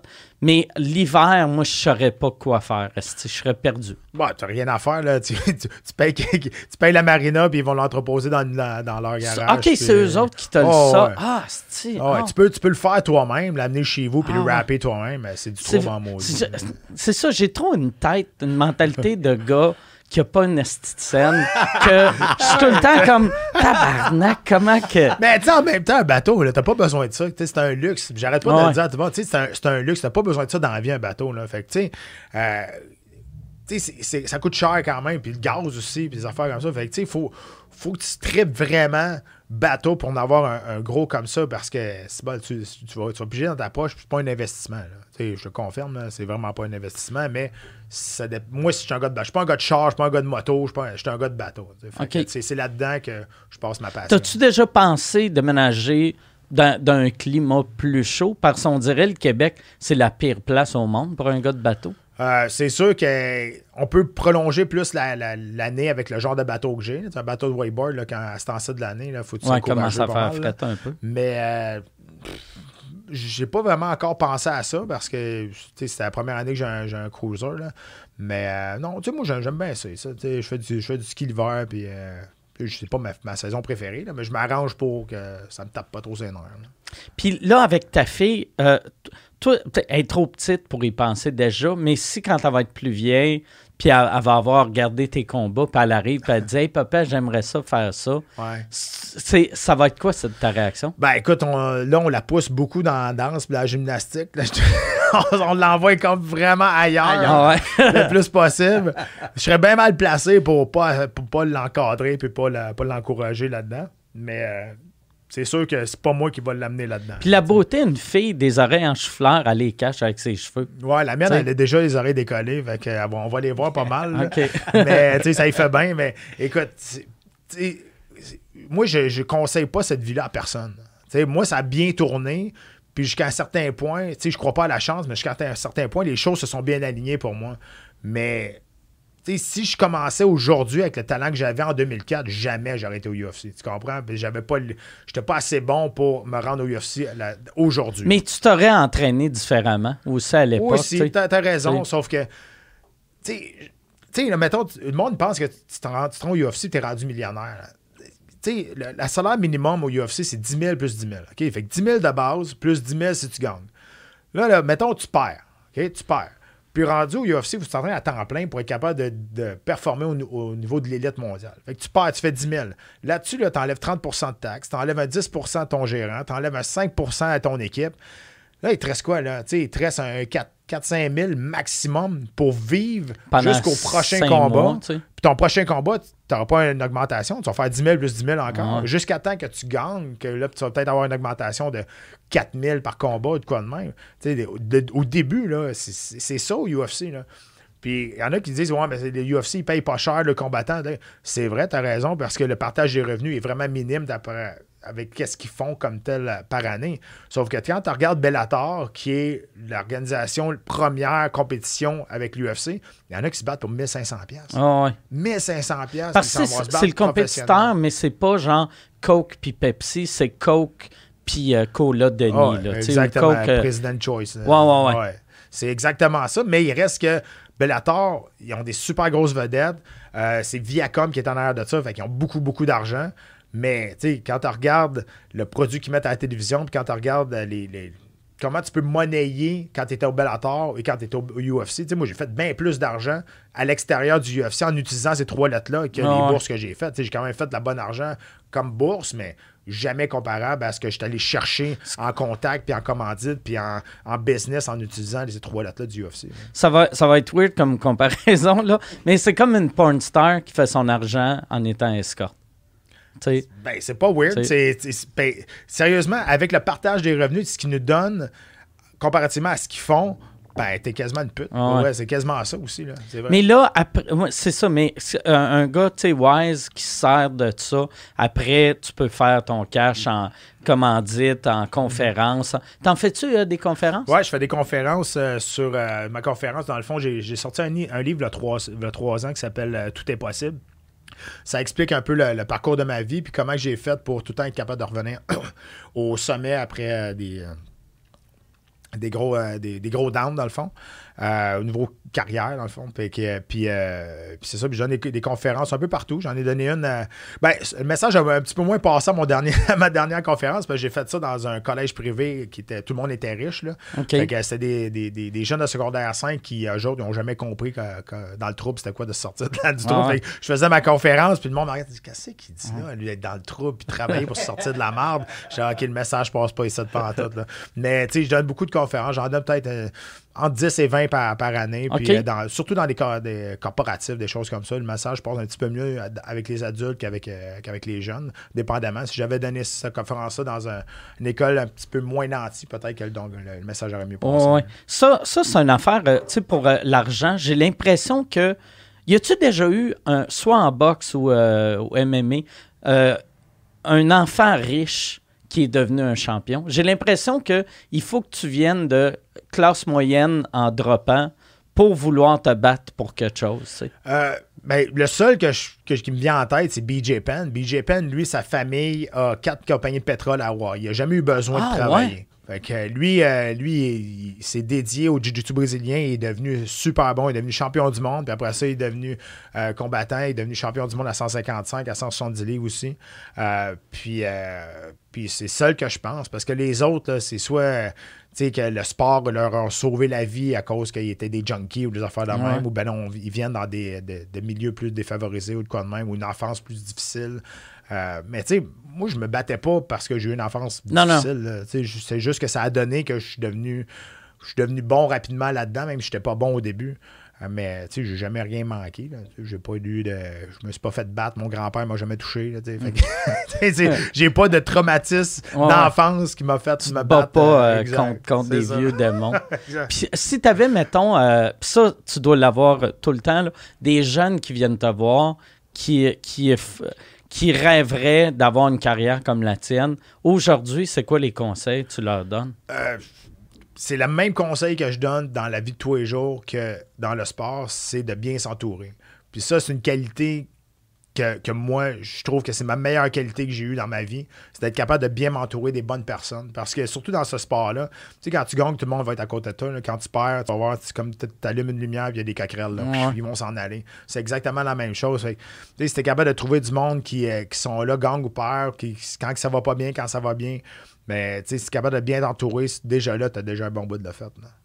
Puis, euh, comme là, euh, euh, en ce moment, il y a, euh, il y a euh, Oli euh, Aubin, Ouais. québécois, dans le UFC, que ses trois derniers combats ont pas bien été. Pour, pour lui, qu'est-ce que tu penses qui va arriver? Écoute, je ne sais pas parce que là, il est, il est- il est agent libre. Il y a, il y a plus de, son dernier combat, c'était son dernier combat sur son contrat, puis il a fini ça sur une troisième défaite de suite. Il y a quand même une bonne, des bons managers autour de lui, des bons agents qui sont en, bonne relation avec l'UFC. Il n'a pas signé encore avec, avec l'UFC, mais le problème, c'est que tu as toujours une façon de perdre. Puis ils nous le disent aussi, ils disent, regarde, tu- peux perdre, mais si tu donnes un bon, un show, on va jamais te mettre dehors. Puis maintenant, c'est ça qui est rendu le sport. C'est un, c'est un spectacle sport à place d'être un sport spectacle. Ouais, ouais. Ils misent beaucoup plus sur le spectacle que les performances sportives maintenant. Mais il reste que le but du jeu, quand même, c'est de gagner. Puis Olivier a perdu ses trois derniers combats, puis je connais super bien, Olivier. Puis écoute, j'ai écrit des articles là-dessus aussi sur rds.ca, puis je donnais mon opinion là-dessus. Puis c'est- plate. C'est un sport qui est, qui est cruel parce que tu as quand même ton, sport, ton, ton sort entre tes mains. Puis la ligne, des fois, peut être super mince entre gagner puis perdre. Puis quand tu passes une série de défaites dans même, là, tu t'enfonces, tu t'enfonces, puis à un moment tu te dis, tu être capable de me sortir de ça à un moment donné. Là, c'est ça. Fait que là, lui, je sais pas ce qui, ce qui va arriver bientôt, euh, mais si- présentement, il est agent libre, fait que je sais pas ce qui va se Probablement qu'il va faire comme qu'est-ce que tu avais fait euh, quand, quand tu étais parti, aller ailleurs, ou c'est c'est ça le meilleur plan de match, je pense. C'est aller ailleurs, euh, indépendant, gagner, puis après Ben, revenir. Ouais, peut-être se refaire une, une confiance, ouais, t'as raison, là. Mais Parce ça tu, doit veux, être- tu veux jamais, tu veux jamais partir du UFC. Ça doit être dur, tu sais, quand, quand tu sais, le... Tu sais, en- je sais qu'en humour, tu sais, ça n'a rien à voir, là, mais mettons, si tu fais deux, trois shows d'affilée qui vont pas bien, ça te décrispe, après tu remontes, mais en même temps, c'est c'est plus facile de revenir, là. Mais euh, j'ai l'impression que, que quand tu perds, quand tu as une coupe de défaites d'affilée, ça doit jouer dans ta tête. Ben, c'est sûr. Moi, là, mes, quatre premiers combats au UFC, je les ai perdus. Quatre défaites de suite au UFC. Mes quatre premiers combats au UFC. Puis moi, ce qui m'a sauvé dans ce temps-là, c'est parce que j'étais un Canadien français. Parce qu'ils voulaient avoir des, Québécois, ils voulaient avoir des Canadiens français pour prendre le marché de toute l'Amérique au complet. Puis ça, je le sais, puis je pas honte de ça. Je sais que c'est ça qui m'a sauvé. Puis quand ils m'ont donné mon cinquième combat au UFC, après quatre défaites de suite, là, finalement, j'ai gagné. Puis là, ça m'a enlevé une tonne de pression sur ses épaules. Puis je suis parti sur une streak de 6 victoires, puis je suis allé au combat de championnat du monde. Fait que, tu sais, des fois, là, c'est juste un déclic qui se fait. Ouais. Puis finalement, tu gagnes, puis OK, là, là, là, là, ça part, puis ça, ça va bien. Mais, tu sais, quand tu, quand, quand tu passes une série de défaites, là, là tu, te demandes. Parce que si le, le calibre de, de, de, de ces gars-là. tu sais, La différence entre, mettons, le dixième meilleur au monde puis le douzième meilleur au monde, ça doit être tellement mince, là. Il n'y en a pas. Je te dirais, les- tu sais, le classement, là, c'est un, un peu, euh, c'est un peu, c'est un peu funny, là, parce que les cinq, les cinq, les, les top 5 sont là avec raison. Après ça, ça pourrait être n'importe qui. OK. Ouais, ben, entre guillemets, là, mais tu sais, c'est. Ouais, ça sera le, pas le- le dixième, le dixième pourrait être le, le sixième, puis le, le, le douzième pourrait être le septième. Tu sais, ça change rien. Là. Tu sais, les, puis ceux qui font les classements, c'est souvent du monde qui sont même pas dans le monde du MMA. C'est vraiment, vraiment controversé. Les... C'est vrai? C'est Ah, qui ouais. euh, qui fait ça? Aucune idée. Je, je sais c'est qui, mais j'ai pas les noms. C'est pas du monde qui sont. C'est pas des journalistes qui sont renommés dans le monde des arts martiaux mixtes, dans le sport, des choses comme ça. Il y en a qui sont. Ça peut qui- être un gars de boxe, un gars Exact, de... c'est ça. Des, des- des fans de sport, des choses comme ça. Mais c'est vraiment, c'est bizarre. Puis ça, ça fait longtemps que c'est controversé, les, les- les classements du UFC. Puis il y a beaucoup- souvent du favoritisme là-dedans, des, des choses comme ça. Sauf que, tu sais, dans les top 3, dans chaque catégorie ou les top 5, c'est dur de, c'est dur de, de- de frauder ça. Après ça, ben, tu sais, je veux dire, ça sert au gars s'il veut négocier un meilleur contrat ou des choses comme ça. Il dit, Hey, regarde, moi, je suis sixième au monde. Là, dans... Fait que c'est- c'est plus là-dessus, mais comme tel, tu sais, quand tu suis ça, puis tu t'aperçois d'un fois que les classements, ça n'a pas de bon sens. Puis à l'époque, là, je pense que ça a changé, mais à, à, cette heure, euh, les, les gars dans le UFC ou les filles dans le UFC, ils ont-tu le droit d'aller chercher leur propre commanditaire? Non. Ou... Mais à l'époque, euh, vous aviez le droit. Ben oui, à l'époque, on faisait, on faisait la Fait que c'était de même ça. que vous viviez. Ben oui, écoute, en, 2000, en 2007, 2008, 2009, là, euh, les commanditaires, ils garochaient de l'argent, ça n'avait pas d'allure. Que ce soit avec des, des, des, euh, chandails, des vêtements, des suppléments alimentaires, euh, des choses comme ça. Puis pour vrai, on faisait beaucoup, beaucoup, beaucoup d'argent avec les commanditaires dans ce temps-là. Puis il y avait toujours une façon, il y avait toujours une réglementation, mais tant que le commanditaire payait une, euh, une cote à l'UFC pour avoir le droit de s'afficher, ben, tu avais le droit de mettre ce que tu voulais. Donc, euh, fait que, tu sais, on faisait beaucoup, beaucoup d'argent dans ce temps-là. Puis là, aujourd'hui, ben, là, tout le monde est pogné avec Reebok, avec une échelle salariale qui ne peut pas dépasser les 40 000 si tu es champion du monde. Fait que, euh, tu sais, puis ça va au nombre de combats que tu as fait au UFC aussi. Euh, c'est sûr que c'est moins. tu sais, tu as deux choses là-dedans. Tu vas faire moins d'argent, mais si tu es un nobody, tu vas au UFC, euh, tu sais, au moins, tu n'auras pas à courir après ton argent. Ouais. Sais, Parce que moi, je me souviens, quand je suis revenu au UFC en 2012, euh, sais, j'étais quand même connu déjà. Puis euh, il y a des commentaires qui m'ont jamais payé, puis ils ont disparu. Puis euh, je suis pas, je suis Ah, pas ouais? tout seul, mais il y a des compagnies qui ont, qui ont disparu, puis ils n'ont jamais payé le, le- le fighter. Au moins, tu as une sécurité d'être payé avec Reebok. Euh, sauf que. Les sais, commanditaires, ils payaient pas avant? Non. Christy, c'est une business weird. Ouais. Comment ils payaient tout le temps après. Euh, puis euh, ils payaient aussi beaucoup plus si tu étais sur le pay-per-view ou si tu étais dans un combat précarte. Ouais. Des choses comme heure, ça change plus rien. Ça, ça coûtait combien, mettons, euh, euh, tu sais, euh, que, que tu arrives avec le T-shirt, de, du- de- un logo sur, euh, sur ton T-shirt? Ben, souvent, le T-shirt était, c'était uni juste une, un- une compagnie. Euh, tu sais, quand je me suis battu pour le championnat du monde, c'était One More Round. Le, le- le chandail le plus laid que j'ai jamais porté de ma vie. là. Il y avait une espèce de panthère en diamant, puis c'était marqué Predator en bas. là. C'était dégueulasse. Sérieux, ça n'avait pas d'allure. Puis euh, ce chandail-là, il a été mis à vendre après. Il n'y a pas personne qui l'a acheté. Ah ouais? Tellement qu'il était laid. Même pas les, comme les collectionneurs. Il était horrible. Mais quand même, euh, je pense qu'ils me donnaient 40 000 pour porter leur chandail. OK. là. Et Fait que euh, c'était. Puis avec. Mais souvent, c'était des, con- c'était des contrats de plusieurs combats avec les, avec les commanditaires. C'était- rarement un one-shot deal. Puis eux autres, euh, mettons, il fallait qu'ils payent un, un peu à, euh, au UFC Ouais. aussi, ou c'est toi qui donnais une cote? Non, c'est eux autres qui payaient. Comme Echo, euh, Echo Unlimited, qui est une compagnie de linge de, de, de, de yo. Là, de, de- Mm. Echo Unlimited, tout le monde sait c'est quoi. Euh, moi, j'ai été commandité par eux autres pendant longtemps. Puis eux autres, fallait qu'ils donnent, je pense c'était 150 ou 250 000 par année au UFC pour avoir le droit de s'afficher sur le combattant. Donc, ils pouvaient s'afficher sur n'importe qui après. Fait après avoir donné ces 250 000 au UFC pour avoir le droit de s'afficher, mais après ça, il fallait qu'ils payent les combattants pour s'afficher sur eux autres. Tu sais, tu pouvais pas avoir des petites compagnies qui, euh, qui, qui voulaient genre, tu t'as dépanné ou quoi, Ouais, donner ouais. un 2-3 000 piastres par là, on va s'afficher parce que les autres, il fallait qu'ils payent une- une- un pourcentage au UFC. Fait que dans une année, tu pouvais aller chercher combien de commandites? Ma meilleure année que j'ai faite en commandite euh, au UFC, je te dis, c'est peut-être aller chercher un 100 160, 170 000. là. OK. Mais c'est arrivé une fois, puis c'était dans- c'était vraiment dans, dans mon pic, dans ma meilleure année, là, en 2007-2008, là, Puis t'étais-tu, t'es-tu incorporé aux États ou au Canada? euh, au Canada. OK. Au Canada, parce qu'on était payé aux euh, Américains par une compagnie américaine. Puis après ça, ben, ça se trans... tu payes tes impôts américains, mais ça se transforme en crédit d'impôt. Puis après ça, tu es capable d'aller chercher OK. tes gars, c'était payé là-bas. là. OK, tu payes, euh, mais incorporé. Ouais. Euh, fait qu'incorporé là-bas, tu payes là-bas, ils te remboursent ici. C'est ça. Ben, il OK. te directement Ben- sur ton chèque de paye. Dans le fond. OK.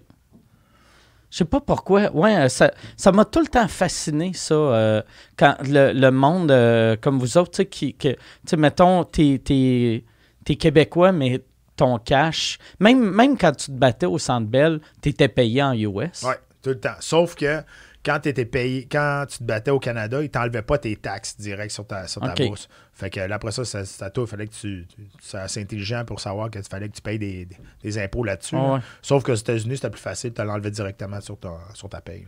Puis, il y avait, vu que c'est au Canada, il fallait-tu que tu payes TPS TVQ ou non? Non, non, non, non. Non, c'est une compagnie privée, fait que tu, tu, tu- tu prenais, tu payais tes impôts normaux. Là. OK.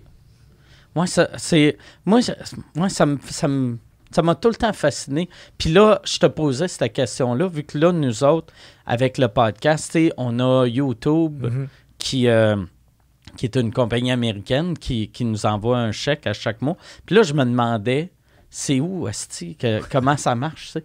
C'est où que oui. je paye, que Oui. c'est... Fait que là, je me suis dit, Oui, évident. quoi de mieux que demander à un ancien ben gars du UFC? J'en ai aucune idée parce qu'il y a quelqu'un qui faisait ça pour moi aussi. Là, fait que, euh, T'avais-tu un... C'est un comptable québécois? ouais.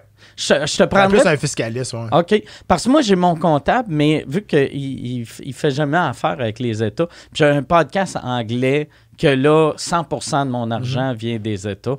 Fait que je voulais juste être sûr de ne pas être dans la. Ça donne rien.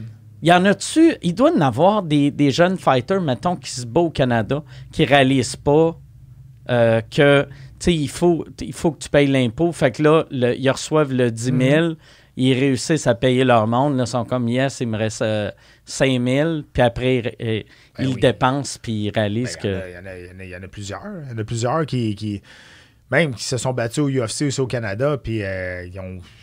Autres, ils pensaient pas payer euh, des impôts là-dessus, de quoi de même, puis à la fin de l'année, ils, ils se font ramasser. Là.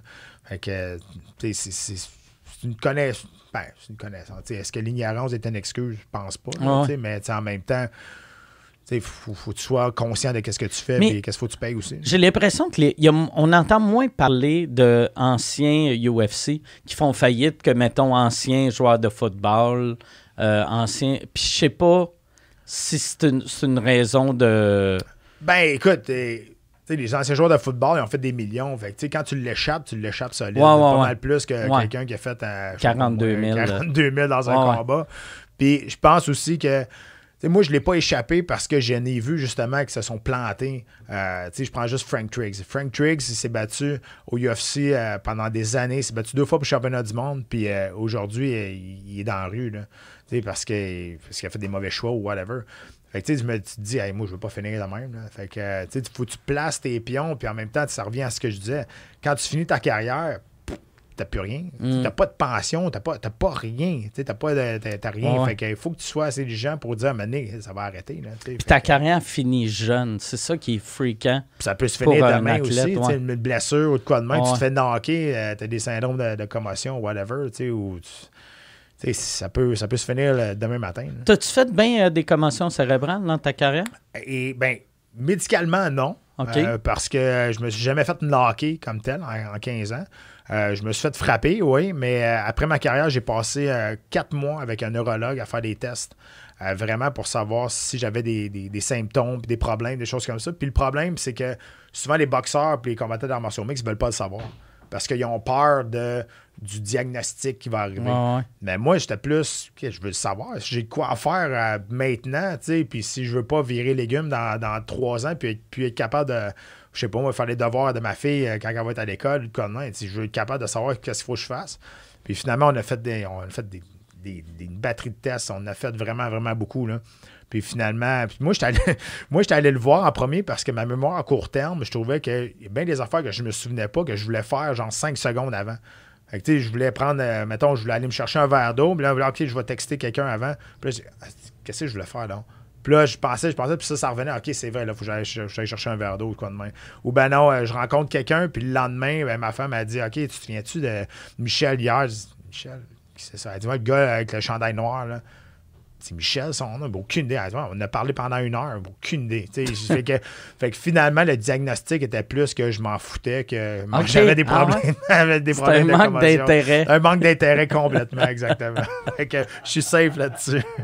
Mais ils ont-tu vu, ils ont juste vu des mini. euh, Ben, c'est sûr, moi, pas juste les combats, j'ai 15 ans de carrière de sparring, de coups de poing sur la tête. Fait ouais. fait que c'est beaucoup plus pour ça que je suis allé le voir, mais euh, les, les tests ont sorti que tout allait bien, euh, mais qu'il y avait toujours un suivi à faire. Puis dans trois ans, je pense qu'il faut que je retourne en- passer des tests, des choses comme ça. Mais C'est-tu quelque chose qui. euh, ben, ça doit être quelque chose qui fait peur si t'es allé. euh, ben oui, ben écoute, je pense que ça fait plus peur si t'es fait knocker une couple de fois. ouais. Euh, moi, je me suis jamais fait knocker, puis j'ai pris la j'ai pris la décision personnelle d'aller checker quand même. Je pense que ceux qui se sont fait knocker une couple de fois, ils ont peut-être plus peur de savoir le résultat. Mais je sais pas. Moi, je, moi, je voulais savoir. Si j'avais de quoi à faire, ben, je l'aurais fait tout de suite. Puis c'est quoi que t'aurais pu faire, par exemple? euh, Ben, tu aurais pu faire. euh, écoute, il y a- il y, a plusieurs traitements qu'ils font. Présentement, ils font beaucoup de, de tests avec le CBD. Euh. Post-commotion, post-tra- post-trauma aussi. Ils sont en train de faire des tests là-dessus. euh, et pour. pour régénérer les cellules du cerveau, des choses comme ça. Euh, ils vont faire des tests, euh, des tests neurologiques, de neuro dans, dans la tête aussi, des choses comme ça. Euh, il y a plusieurs choses médicales que tu peux faire. Euh, mais euh, écoute, c'est- tu sais, quand, quand tu as, une commotion, c'est que ton cerveau touche à ton crâne, puis tu as une partie du cerveau qui meurt. Mais le cerveau va toujours se, se renouveler par après, mais il faut que tu fasses les bonnes choses. OK. Puis toi, pour là, là ta carrière de, de, gars de télé, ça, t'as-tu. euh, T'es-tu allé euh, prendre des cours pour ça ou tu l'as appris vraiment sur le tas? Je l'ai appris sur le tas jusqu'à un certain moment donné, je pense en 2000, 2000, euh, 2011, je pense. Je suis allé prendre des, euh, je prenais des cours d'addiction. Euh, juste pour apprendre euh, mon débit, ralentir mon débit, parce que j'avais une feuille, puis là, il fallait que je dise tout en une phrase quasiment. Fait que j'ai appris à ralentir mon débit, j'ai appris à, à pas dire tout le temps les mêmes mots, j'avais des mots sécurité. Là, fait que je me réécoutais, puis je me tapais ses nerfs. Je me disais, ça va-tu finir par arrêter de dire ce mot-là? Euh, je suis allé prendre des cours d'addiction juste pour ça. Puis ça ça m'a beaucoup aidé. Là. Puis écoute. euh, Comment t'as fait pour euh, les, les autres mots? T'as juste euh, googlé synonyme de Ouais, le mot ça. que tu utilisais Ben, tout le J'ai amené mon petit dictionnaire de synonymes, des choses Ça ton Non, bécherel. mais sais, j'ai écrit, j'ai écrit plein de mots que- qui, qui, qui avaient relation avec le, mot que je disais tout le temps. OK. Puis finalement, ben. Vois-tu, là, t'as dit relation, mais t'aurais dit rapport avant de, avant de te peut- pratiquer. ça se peut bien, exact. Mais moi, moi, moi, je devrais faire ça parce que moi, j'ai, moi, j'ai un vocabulaire dégueulasse, là. Puis euh, je devrais travailler là-dessus. Ben, écoute, je pense que ça marche bien jusqu'à date. Là. Fait que, euh, Ouais, attends, ouais. à date, ouais. c'est pas. Peut-être, peut-être que ça marche mieux le fait que je parle mal. Moi, je, je change de sujet, mais tu parlais de la douleur, les, les ça, là. Mhm. Toi, la douleur, Chris, tu sens rien? Ah non, j'ai mal. J'ai mal à tous les jours, je te. Parce que maintenant, tu sais, moi, je me pète un orteil, je suis dans la merde. Je fais, ah, si je n'ai pour deux heures, là. Mais toi, Non, euh, écoute, le pire, c'est. Premièrement, moi, je me suis fait opérer 10 fois. 8 fois dans les deux genoux, Hein? ben, 11 fois. 7 fois dans les deux genoux, je me suis fait je me suis fait casser la main. euh, je me suis cassé la main deux fois, je me suis fait nettoyer le coude deux fois aussi. Qu'est-ce que ça Euh, veut ben, dire, nettoyer le Euh, coude? parce que c'est la- tous les boxeurs ont quasiment ça. C'est qu'à force de frapper, ben, le coude est fait comme. C'est comme un engrenage qui rentre dans deux trous comme ça. Puis à, à force de frapper, puis à force de t'entraîner, puis nous autres, on donne des coups de coude aussi, c'est qu'il y a du calcaire qui s'en va dans les trous. Fait que le bras, il déplie plus. OK. Fait que là, ils ouvrent, puis ils vont nettoyer ces deux trous-là pour que la, la- la- la- l'articulation puisse rentrer Elle dans le bon trou. là. Exact. Euh, fait que, tu sais, je me suis fait opérer souvent, mais, tu sais, ma, ma femme, elle, mettons, j'avais un point noir dans le fond, là, dans le front, là, puis là, elle voulait me le péter, là, Ouais, je non. criais au meurtre, là, puis elle capotait. Elle disait, Ah, t'as reçu des coups de poing dans la face, ça fait ta gueule? Genre, ça m'énerve, touche-moi pas. Puis là, fait non, non, je, je, je les- je- Puis, tu sais, je me lève à toi matin, j'ai j'ai 39 ans, mais mon corps en a peut-être 70, là, tu sais, c'est... Le corps, le corps est usé. là. Mais le, le fait, là, de. de euh, tu t'entraînes encore? Mhm. Est-ce que tu fais encore du sparring? Non, très. c'est- Ok. Je, tu sais, je roule avec les gars au sol en jiu-jitsu brésilien. Ça veut dire que c'est. N'y a pas de frappe. C'est juste, on- juste des positions, puis on essaie d'aller chercher des soumissions, des, des- des étranglements, des, des choses comme ça. Je fais de la lutte avec les gars aussi.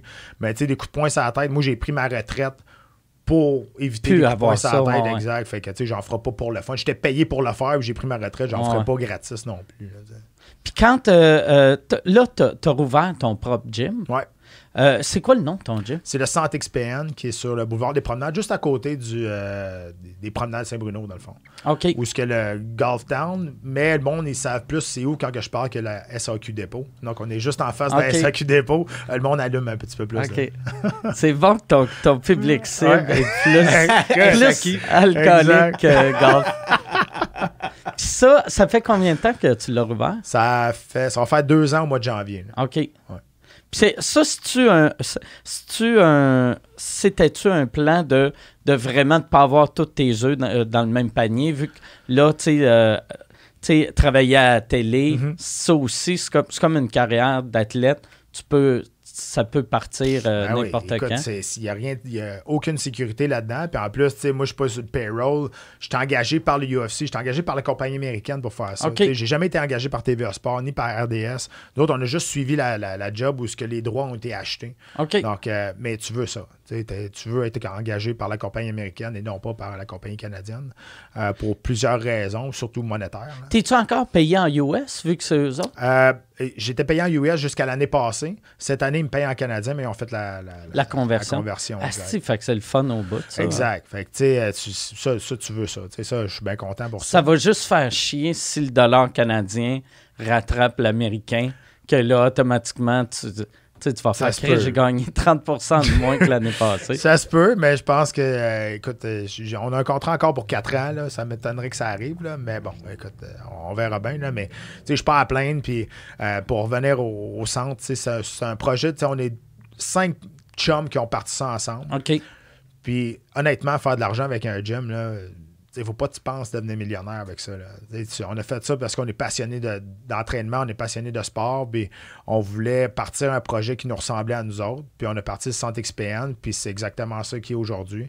Euh, puis écoute, faire rouler un gym, ça te prend de la. Faut que tu fasses une bonne clientèle, faut que tu roules, faut que tu roules, faut que tu roules, puis il faut que tu aies un bon concept. On l'a, puis là, présentement, ben là, ça commence à aller super bien. Puis aussi, j'imagine, pour toi, c'est c'est ben, c'est un peu comme moi, euh, c'est un peu le même principe que nous autres au bordel. Tu sais, on s'est mis six pour partir ça, pour avoir une place cool pour euh, aller faire nos affaires. Euh, toi, en plus, vu que tu vis pas loin de là, c'est mieux pour toi euh, aller t'entraîner là. Ben, écoute, moi, j'ai mon bureau là. Fait que ça me donne une excuse pour. Ben, pas une excuse, mais tu sais, je rentre là, je fais mes autres affaires, je m'occupe de mes autres business dans mon bureau. Puis quand je sors, ben, je serais bien innocent de ne pas m'entraîner. Je suis là, là, de toute façon. Fait que ça me donne. Ça me donne euh, peut-être un coupé dans le cul pour rester actif puis euh, m'entraîner, des choses comme ça. T'es-tu le genre- Mais t'as pas de l'air de genre de gars que, même si t'avais pas ça, tu serais actif. Tu sais, comme, t'as pas de l'air de genre de gars que, sais, qui, qui ferait, qu'est-ce que t'as fait aujourd'hui? Ah, j'ai regardé la télé puis j'ai mangé des chips. Ça arrive d'un fois, mais moi, tu sais, moi, j'ai dormir. J'ai hâte de Ah, me ouais? réveiller le matin pour partir ma journée. Moi, je me lève à 10 h, là. Tu sais, même si j'ai pris une brosse la veille, là, à 7h30, mes yeux ouvrent, là. OK. Puis, tu sais, je suis magané, mais je vais me lever et je vais faire ma journée. Parce qu'à 10 h, on dirait que j'ai perdu ma journée. Puis, si, si, c'est ma- ma- je sais pas si dans ma mentalité, peut-être que j'ai fait l'armée ou whatever, mais. euh, puis, j'ai tellement de, de branches dans mon arbre que y a des affaires qui se ressemblent pas partout. Tu sais, j'ai un centre, euh, j'ai un, centre sportif, je travaille à la télévision, je donne des conférences, euh, je suis dans une boîte de management qui s'appelle PPS Canada aussi, qui s'occupe de ma carrière, euh, dans ma carrière plus médiatique aussi, qu'on me place dans des, dans des, dans la télévision, des choses comme ça. Par le site, ben là, je suis en train d'acheter peut-être une, com- une compagnie de, de CBD, une compagnie aussi de, de- de- sécurité avec des partners. OK. Je suis comme un petit peu partout, puis ça, ben, ça fait que ça me garde, ça me garde bien ouvert. Puis en plus, je suis en train de me construire une maison qui est beaucoup de gest- gestion. Pour vrai, là, je pensais pas que c'était de la gestion tant que ça, mais c'est, à tous les jours, il faut que tu fasses des choix. Puis, euh, puis c'est ça. Puis en même temps, ben, je sais, je suis un, un père qui est ultra présent aussi pour ma petite fille. Fait que, euh, non, j'ai pas vraiment beaucoup de temps pour euh, m'asseoir et regarder la télé. là. Ta blonde, euh, qu'est-ce qu'elle fait dans la vie? Elle est infirmière. OK. C'est sûr que quand, que- ça fait cinq ans qu'on est ensemble, là, Fait que quand, on a, quand on a commencé à être ensemble, on était, j'étais encore actif. Fait que je revenais à la maison souvent magané, là, puis elle, était capable de me réparer. Elle savait ce que tu avais. Exact. Puis ça, ça euh, là, là, toi, c'est quoi tes, tes futurs projets? Parce que là, t'as, t'as ton, t'as ton, dans le fond, tu viens de le répondre, ta, ta compagnie de CBD que tu achètes. Mais c'est quoi que tu, tu, tu fais pas là que tu aimerais avoir dans une couple d'années?